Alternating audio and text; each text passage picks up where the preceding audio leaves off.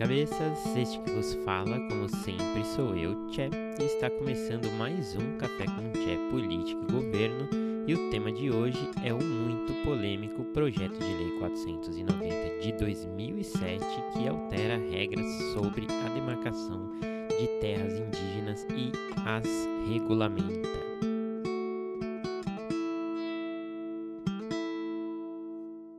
Pessoal, alguns de vocês, né, certamente já ouviram algo, né, acerca desse PL, do projeto de lei 490/2007, e outros podem nem saber do que se trata, né? Isso porque a pauta tratada por esse projeto circunscreve e impacta principalmente um grupo bem minoritário aí da nossa sociedade, que são os povos indígenas. É, Antes de começar a entrar um pouco mais a fundo dentro do projeto, é, eu gostaria de comentar né, antecipadamente assim que esse PL, para mim, é um caso muito interessante para a gente entender o processo legislativo, como ele ocorre nos bastidores, né? E como a coisa funciona ali na prática, né? No chão do Congresso, nos gabinetes e na assessoria parlamentar, né? ali onde ocorrem as barganhas, as trocas, né? as análises, o jogo político e tudo mais. Né? Esse projeto de lei é, ele tem nuances bem complexas e a trama que é até aqui é bem, bem, bem, bem densa. Né? Então, assim, esse projeto vale a pena a gente estudar para além mesmo desse episódio. É, acho que é bem interessante, eu sugiro buscar inclusive mais informações na própria internet é que vocês acham bastante coisa, bastante robusta e, e, e, e, né, e, bem, e bem estruturado sobre o caso desse projeto de lei. Beleza? Então aqui eu vou tentar ser o mais sucinto possível é, para a gente entender mais especificamente do que trata esse projeto de lei e o caminho que ele tem aí dentro do Congresso. Legal? Então vamos lá. Né? A gente tem que começar bem desde lá o começo, que assim já faz tempo, né? Então, assim, como vocês já viram no próprio número do projeto, ele foi apresentado em 2007, né? Lá atrás, em 2007, pelo então deputado Homero Pereira, que era do Partido da República, né? Que desde 2019 passou a se chamar aí é, Partido Liberal, o PL. Então ele foi apresentado em 2007. É, primeiro aspecto interessante de todo esse processo, né, dessa proposição, inclusive para a gente entender todas as reviravoltas que, que ocorreram aí durante o caminho, é saber, é, é ter uma, uma ideia do, do, perfil do deputado Homero Pereira. Né? Ele já é falecido, faleceu em 2013, Porém, ele era um parlamentar assim, que atuava majoritariamente nas frentes de desenvolvimento de, da, da, pequena agricultura, da agricultura familiar e também do meio ambiente. Né?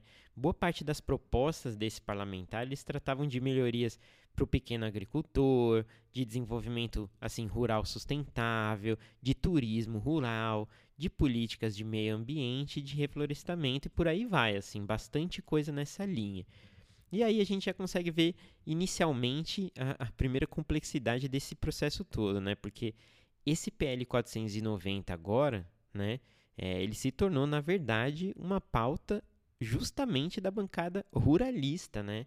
Que não tem ali, né? Na, não tem tanto interesse na agenda do pequeno agricultor e muito menos, e, e, e obviamente, é, na pauta do meio ambiente. Então, inicialmente, o Homero Pereira, que era uma pessoa, um parlamentar que atuava mais da linha da pequena, né, do pequeno agricultor e do meio ambiente, fez um projeto de lei e desde 2007 esse projeto é, veio assim se, se mudando a sua característica, tanto que hoje os principais apoiadores é a bancada ruralista, que muito provavelmente é, não tinha o apoio desse parlamentar lá atrás. Isso é interessante da gente saber. Segunda coisa super relevante para entender o caminho desse PL e da onde ele veio. Né? É, o projeto de lei 490 de 2007 original desse deputado, né, o senhor Homero Pereira, ele possuía apenas três artigos. Sim, apenas três simples artigos e dos quais só um deles tratava necessariamente da matéria, né, é, da lei. E esse único artigo aí dizia simples e puramente que as terras indígenas deveriam ser demarcadas por meio de lei. Simples assim, um projeto de lei de apenas uma página. Né? É, e aí, para vocês terem noção, Então, 14 anos depois é, de, da apresentação desse projeto, né? Então, o atual projeto em tramitação tem 34 artigos, né? ele só tinha 3, tem 34 agora, e mais 13 outros projetos de lei apensados a ele, ou seja, 13 outras leis durante esses 14 anos de tramitação foram anexadas a essa proposição. Então, logicamente, dá para a gente entender que isso amplia exponencialmente é, a matéria tratada e o campo de atuação dessa lei. Legal? Então, vamos entender é, qual que era a pauta inicial desse deputado, né? Por que, que o deputado Homero Pereira, então, propôs que a demarcação de terras indígenas ocorresse por meio de lei? Por que, que ele queria isso, né? É, ele queria isso porque desde lá de trás e até hoje em dia, né, as demarcações são processos administrativos, eles não são leis, também não são judicializados a maioria.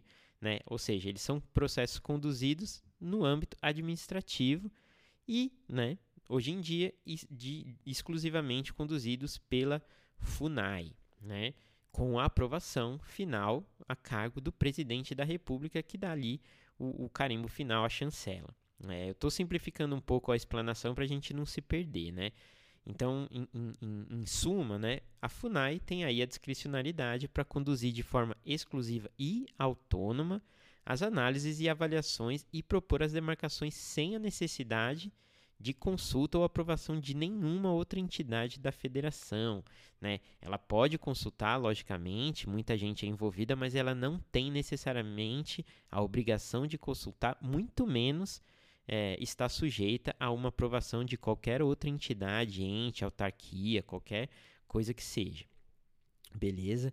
É, então, assim, o que o deputado, é, na ocasião, né, o deputado Homero Pereira e o relator atual, o deputado Arthur Maia, por mais que eles tenham diferenças aí de posicionamento, mas em um lugar eles argumentavam a mesma coisa, né? De forma sucinta, argumentavam que assim esse poder que a Funai tem é, de demarcar as terras exclusivamente autonomamente, ele não condiz necessariamente com alguns aspectos da Constituição e com a realidade brasileira, né? No sentido de que seria preciso ter mais controle sobre esse processo para que não houvessem, por exemplo, é, demarcações de terras de fachada, como foi argumentado, ou, por exemplo, demarcações articuladas puramente para que alguns povos indígenas tivessem aí reguladas as terras, mesmo, mesmo que eles não tivessem habitando ali ou explorando, né? né? E também para que se considerasse aí é, outros atores dentro do processo de demarcação e não só necessariamente os povos indígenas e a FUNAI. É, Ocorre que o atual relator, como eu já mencionei agora, né, o deputado Arthur Maia, do DEM, é, considerando, né, é, inclusive, aquele número que eu mencionei de 13 outras leis apensadas, né, precisou deixar o texto mais robusto. Né? Com 13 leis anexadas a um projeto, ele necessariamente precisaria construir um, um, um texto muito mais robusto e mais amplo. E aí o buraco né, foi ficando muito mais embaixo para os opositores desse projeto e principalmente para os povos indígenas, né? Porque aquela, aquela leizinha lá meio, é, meio tranquila de três artigos passou a englobar aí inúmeras outras previsões que no projeto atual e substitutivo, né, eles atuam fortemente na regulação das terras indígenas e abrem inclusive precedente né, para a atuação de garimpo, por exemplo, né, né, nessas terras. Então, um artigo que lá atrás, em 2007, queria só transferir a responsabilidade da demarcação das terras do Poder Executivo, no caso a FUNAI, para o Legislativo, virou aí um grande projeto de regulação dessas terras, logicamente pauta defendida também pela bancada ruralista, né, que está aí num forte embate, sempre esteve com os povos indígenas. É, e aí aqui eu aproveito para fazer um parênteses bem longo, né? Não vamos se perder, mas eu preciso fazer esse parênteses. É, existe um outro, fato, um outro fato muito relevante para a gente entender esse processo todo, que né, no, até o ponto em que a gente chegou desse projeto de lei. Esse fato ocorreu em 2013, né, enquanto o projeto já tramitava lá na Câmara, e foi crucial. Esse fato que eu vou contar foi crucial para substanciar o projeto de lei atual e o atual texto do relator. Beleza? Esse fato, então, foi o caso da demarcação da terra indígena Raposa Serra do Sol. Alguns de vocês já devem ter ouvido, porque ele ficou bem famoso, né? Teve bastante confronto, confronto é, bélico, muitas mortes né? de, de, de, de garimpeiros e principalmente de indígenas. Então, né, esse caso da demarcação da terra é, indígena Raposa do Sol, em Roraima, né, e a consequente intervenção e a decisão do STF sobre esse caso. Então a gente precisa saber que essa demarcação foi é, judicializada e o caso chegou para análise do STF. Né? É, não cabe aqui a gente entrar fundo dentro do caso específico, de todas as nuances e tal, mas o que a gente precisa saber né, é que essa demarcação foi justamente resolvida no STF após muito entrave judicial. É, e não obstante, assim, mesmo com autorização do STF, a demarcação né, foi decidido pela aprovação da demarcação. Porém, essa Suprema Corte estabeleceu, né, por meio da decisão, fundamentos jurídicos em relação às demarcações de terras indígenas. Fundamentos jurídicos. O que, que isso significa? Isso significa que esses fundamentos, né, eles não são necessariamente lei, né, porque o STF não faz lei, contudo, eles servem como uma jurisprudência e um, e um guia bem é, forte para casos futuros que porventura tenham temas iguais ou parecidos. Né? Então, essa decisão da STF, colocando ali fundamentos jurídicos e salvaguardas, que eu vou comentar, é, serve de precedente para outras análises também. É, então, é, para casos parecidos, para temas nessa linha, e certamente esse caso pode ser utilizado aí né, como jurisprudência. É, além disso, né, é, os dois principais fundamentos extraídos desse processo, dessa decisão do STF, né, eu vou resumir aqui. E são um, a alteração do conceito de terras tradicionalmente ocupadas por indígenas. Né?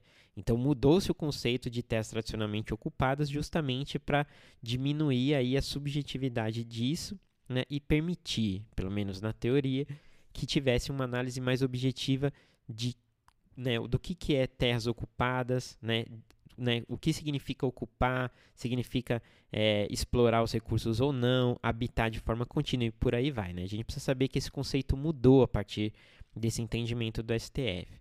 E, principalmente, uma coisa que até então, né, até 2013, quando ocorreu esse caso, não existia em relação às terras indígenas, que era a questão do marco temporal baseado na data da promulgação da Constituição de 88.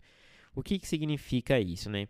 Na verdade, sim, lá dentro dessa decisão, durante os debates, né, as arguições e nos posicionamentos dos, dos ministros do STF, foi considerado que seria razoável e seria, na verdade, o ideal que se utilizasse a data da promulgação da Constituição de 88 como base para avaliar se aquelas terras é, é, deveriam ser demarcadas como terras indígenas, no sentido de essa data seria um marco temporal para dizer se os indígenas já estavam aqui, é, né, ou já estavam naquela determinada área, em, na data da Constituição, essa, essa terra necessariamente é indígena, indiscutivelmente.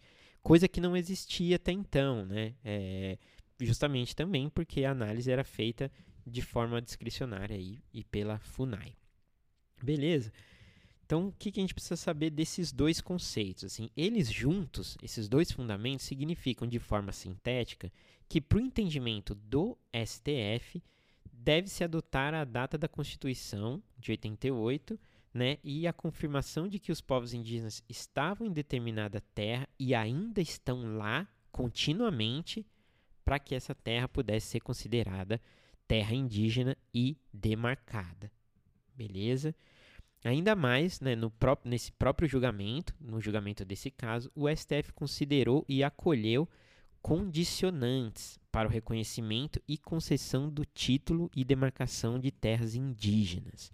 É, e essas condicionantes são justamente a grande e emblemática polêmica desse projeto de lei. Né? Porque, de forma geral, o que, que o relator Arthur Maia do Democratas fez foi pegar essas condicionantes do STF e incluir como se fossem artigos no projeto de lei.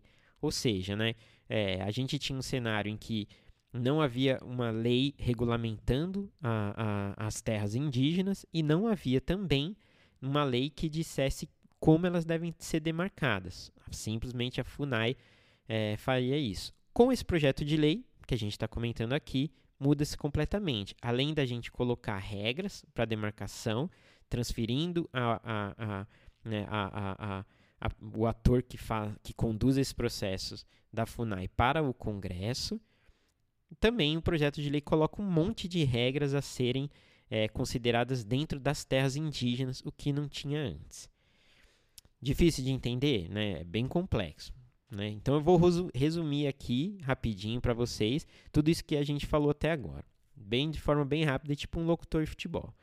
Em 2007 foi apresentado então esse projeto de lei para diminuir a discricionariedade da FUNAI nas demarcações de terras indígenas, em tese para diminuir eventuais abusos. Legal? Legal.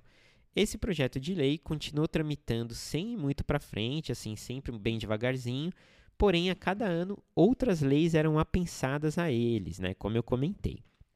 Em 2013, seis anos depois da lei, ocorreu o julgamento do caso que eu citei com a decisão do STF, que previu essas condicionantes das terras indígenas, bem como considerando a data de, da Constituição de 88 como um marco temporal para o reconhecimento da ocupação dos povos indígenas em determinadas terras. Show? Em 2019, então, iniciou-se um novo governo, né, com a notória mudança na inclinação política que a gente pode ver, e esse PL foi trazido aí do esquecimento, e então o deputado Arthur Maia foi designado o relator para pôr em pauta de novo essa proposição, e aí chegamos onde chegamos. Legal?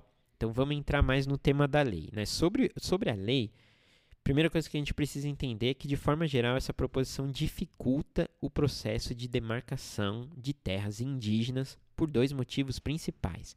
Um, será necessário que a demarcação seja uma lei e não um processo administrativo, como eu falei, então, logicamente, um processo muito mais complicado.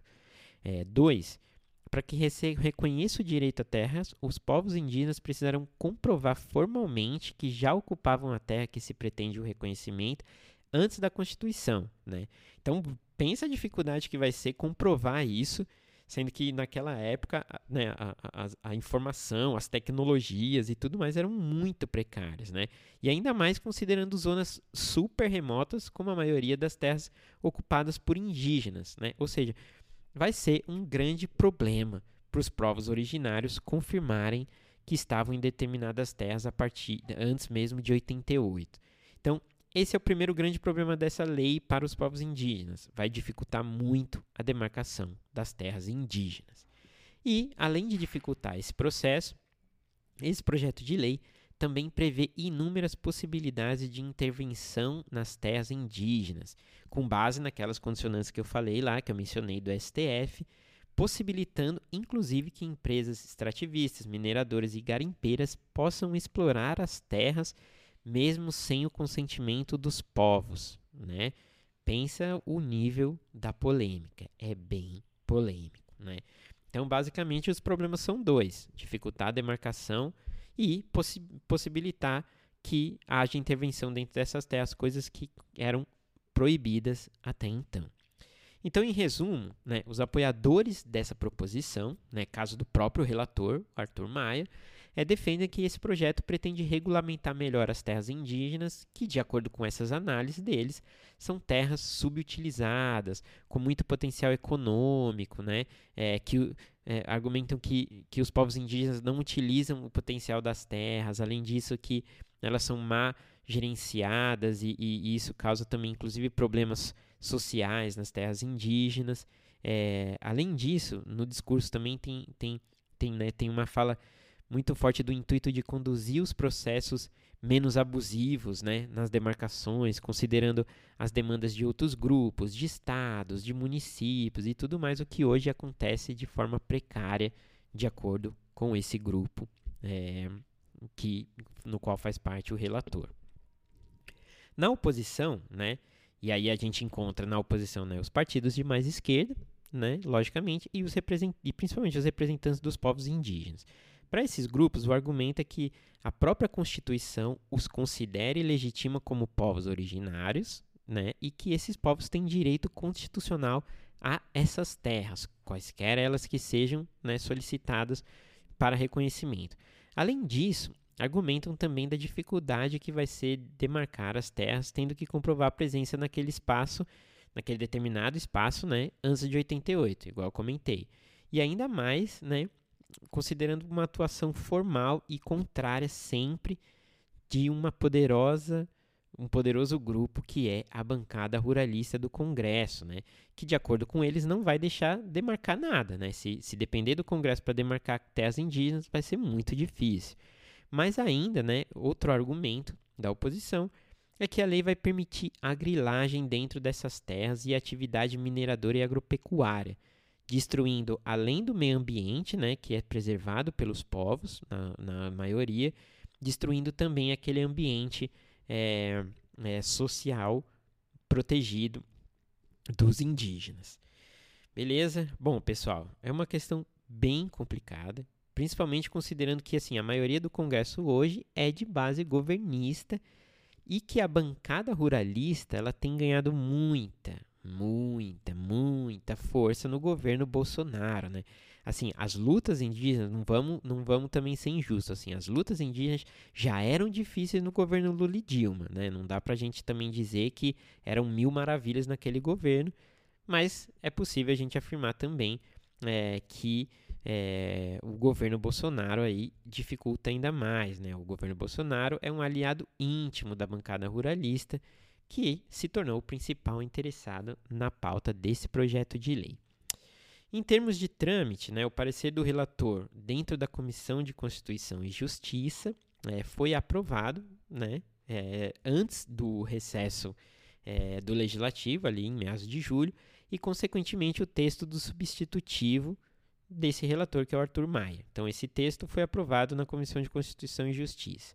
É, o projeto já havia passado né, pelas comissões de Agricultura, Pecuária, Abastecimento e Desenvolvimento Rural em 2008, onde foi aprovado, e passou também pela Comissão de Direitos Humanos e Minorias em 2009, onde ele foi rejeitado. Então, como não houve consenso pela aprovação do PL, é, ele agora vai para o plenário para votação e por isso muitos indígenas do Brasil inteiro estão lá em Brasília, acampados há meses, tentando lutar e tentando pressionar o Congresso para que esse projeto não seja aprovado. É, o que vai ser muito difícil que não ocorra. Né? Esse projeto muito provavelmente será aprovado na Câmara. Por quê? O Centrão e a base governista estão sempre muito coesos né, quando o assunto interessa ao agronegócio. É uma base muito coesa. Né? Votam muito parecidos, se apoiam mutuamente. Né? Aliás, para a gente saber, assim, a, a bancada, ou, ou assim, a bancada também o nome formal é Frente Parlamentar. Então, a Frente Parlamentar Ruralista, a bancada ruralista, ainda é o maior grupo dentro da Câmara. É o maior grupo, inclusive, na frente da Frente Parlamentar, na bancada é, evangélica. Beleza? O projeto, então, é, não tem ainda data para ir ao plenário, principalmente porque ele tramita em caráter ordinário. Então, assim, demora mais para ir a plenário do que os projetos que tramitam em caráter de urgência.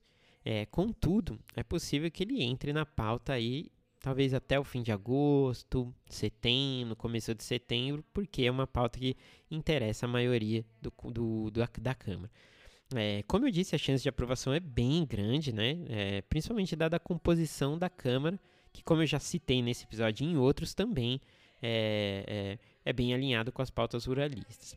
E, né, no caso da aprovação, esse projeto de lei, como sempre, como todo projeto de lei, vai para o Senado, onde ele vai passar pelo mesmo processo de análise pelas comissões e, eventualmente, pelo plenário do Senado.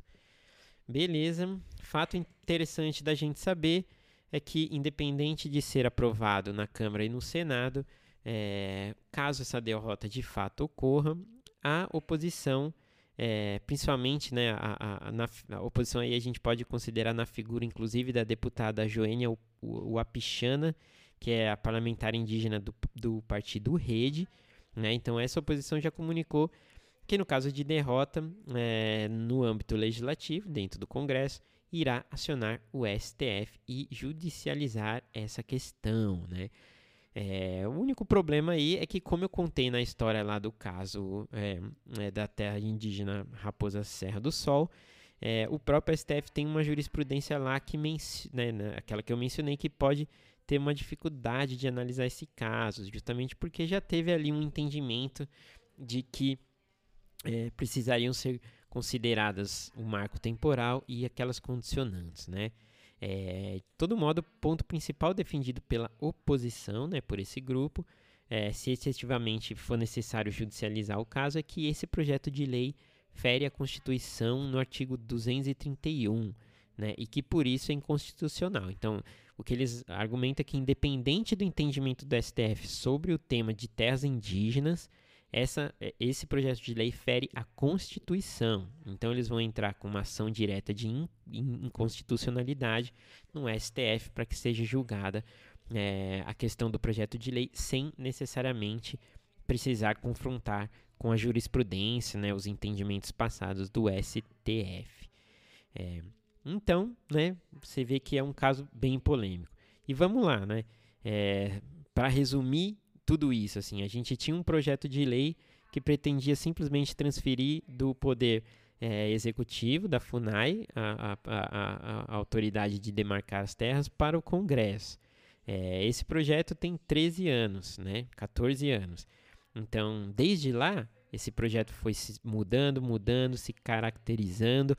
Novos grupos viram ali possibilidades de interferir é, e de atuar, né? É, por meio desse projeto de lei. Então, o que era um, um, né, um o que era, por exemplo, um, um, né, um, um simples pêssego virou um pessegueiro gigantesco, né? E aí tomou a proporção que tomou, né? Então a bancada ruralista passou a olhar para o projeto com bastante afinco, coisa que não tinha feito nos 13 anos anteriores.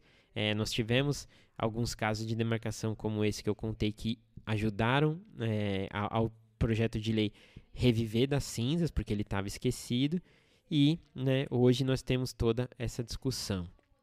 Eu acho que o, lá o, o deputado que eu citei, o autor Homero Pereira, em 2007, muito, né, assim, é muito provável que ele nem imaginava que esse projeto de lei tomaria as proporções que está tomando. Então vamos aguardar aí as cenas dos próximos capítulos, porque a questão é muito sensível e é muito complexa. Ah, e a minha posição particular? Dá para melhor, com certeza. Que a gente ia mudar melhor, já estava bom. Diz que ia mudar para melhor, não estava muito bom. Tava meio ruim também, tava ruim. Agora parece que piorou. E com esse posicionamento, né, bem objetivo e claro, termino aqui o Café com Tchê da nossa quarta-feira. Agradeço, como sempre, a audição e nos vemos na sexta-feira.